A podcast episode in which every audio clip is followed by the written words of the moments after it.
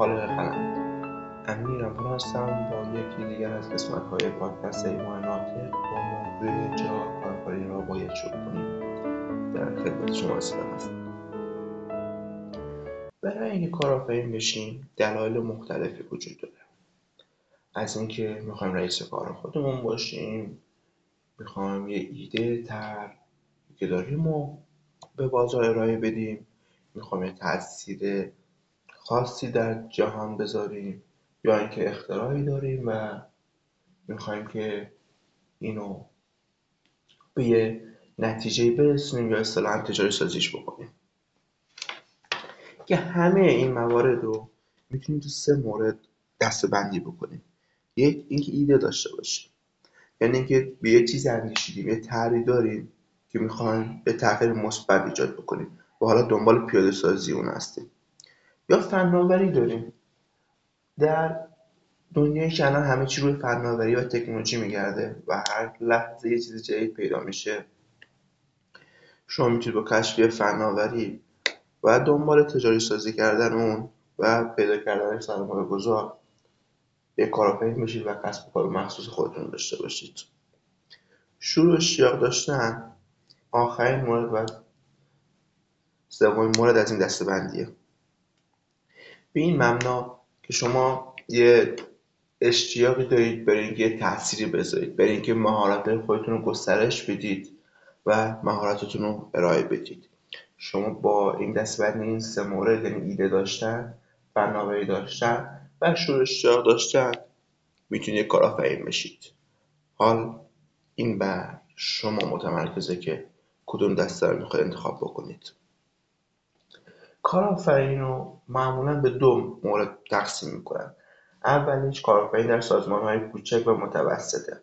این نوع سازمان ها معمولا محلی هستند و قابل جابجایی نیستند بیشتر تمرکز اینا روی خدمات و فروش محصولات سایر شرکت است یکی از مزیت‌های این نوع کسب و کار اینه که شما سریع می‌تونید به سوددهی برسید.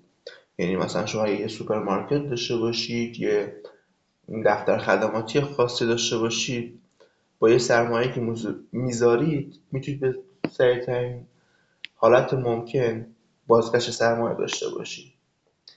نکته یا عامل کلیدی متمایز کننده این نوع کسب کار تمرکزشون بر بازارهای محلیه.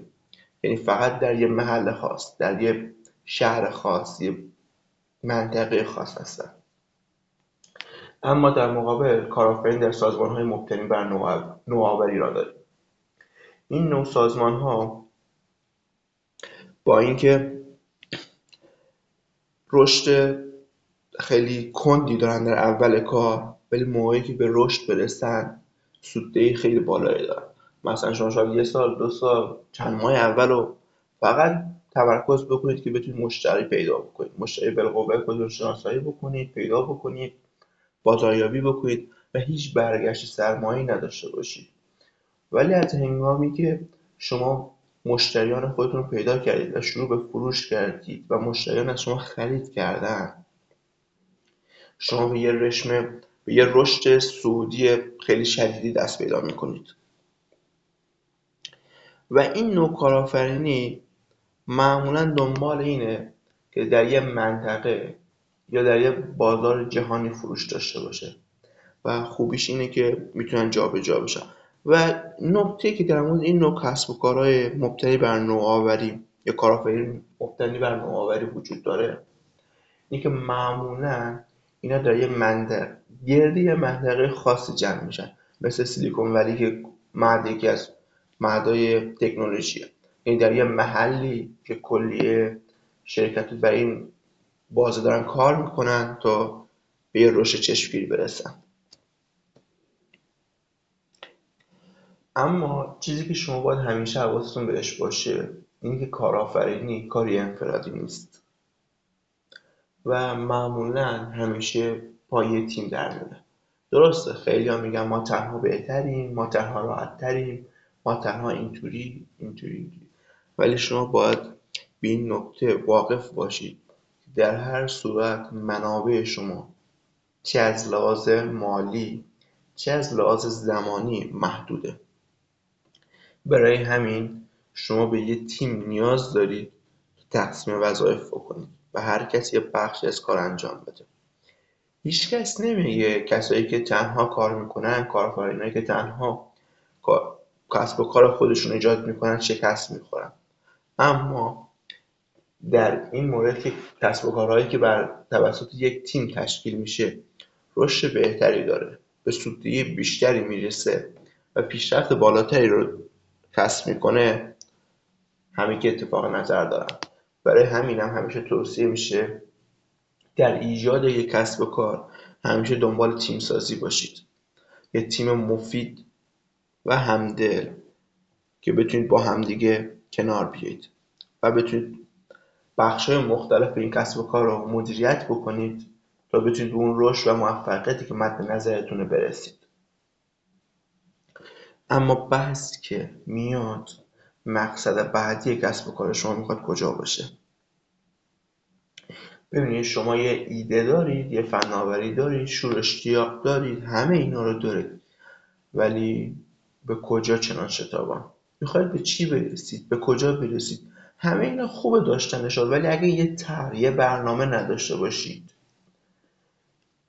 به قهقرا میرید. این با کمال ادب شاید به یه مسیر کلا شما مسیرتون به سمت راست باشه کلا به چپ برید. مسیرتون مستقیم باشه ولی به سمت راست و چپ منحرف بشید. برای همین هر موقعی که خواستید کسب و کار رو شروع بکنید حتما یک طرح کسب و کار مدل کسب و کار داشته باشید. یه برنامه براش بریزید. یه سری موارد رو قبل از شروع مشخص بکنید. یک سری اقدامات رو باید انجام بدید. تا بدونید مقصد بعدیتون کجاست. و اما اینم بدونید. فکر نکنید که در اول کار هر چی رو تصمیم گیری کردید. تا صد سال هزار سال هر موقعی قرار بود این کسب و کار داشته باشید. مبنا همینه. نه. شما می‌تونید با توجه به شرایط با توجه به تغییر اهداف بازار و کلی عوامل تاثیرگذار دیگه یا علاقه شخصی خود شما مؤسسین یا مؤسس این برنامه را تغییراتی درش ایجاد بکنید. ولی اینکه به بسم الله اول شروع کار بخواید بدون هیچ برنامه پیش برید یه اشتباه محض. پس برای شروع کار غیر از داشتن ایده فناوری یا شور اشتیاق باید یک برنامه مستقل برای خودتون تدوین بکنید. امیدوارم که کسب و کار خودتون رو هرچی سریعتر ایجاد بکنید و شاهد رشد چشمگیرش باشید. موفق و مؤید باشید. و همچنین لطفا منو از نظرات انتقادات پیشنهادات خودتون محروم نکنید و اگه امکانش هست در بلاگ شخصیم با آدرس همین ایرانپنا dot com نظرات پیشنهادات انتقاد خودتون برای من ارسال بکنید. امیدوارم که همیشه پیروز سربلند باشید.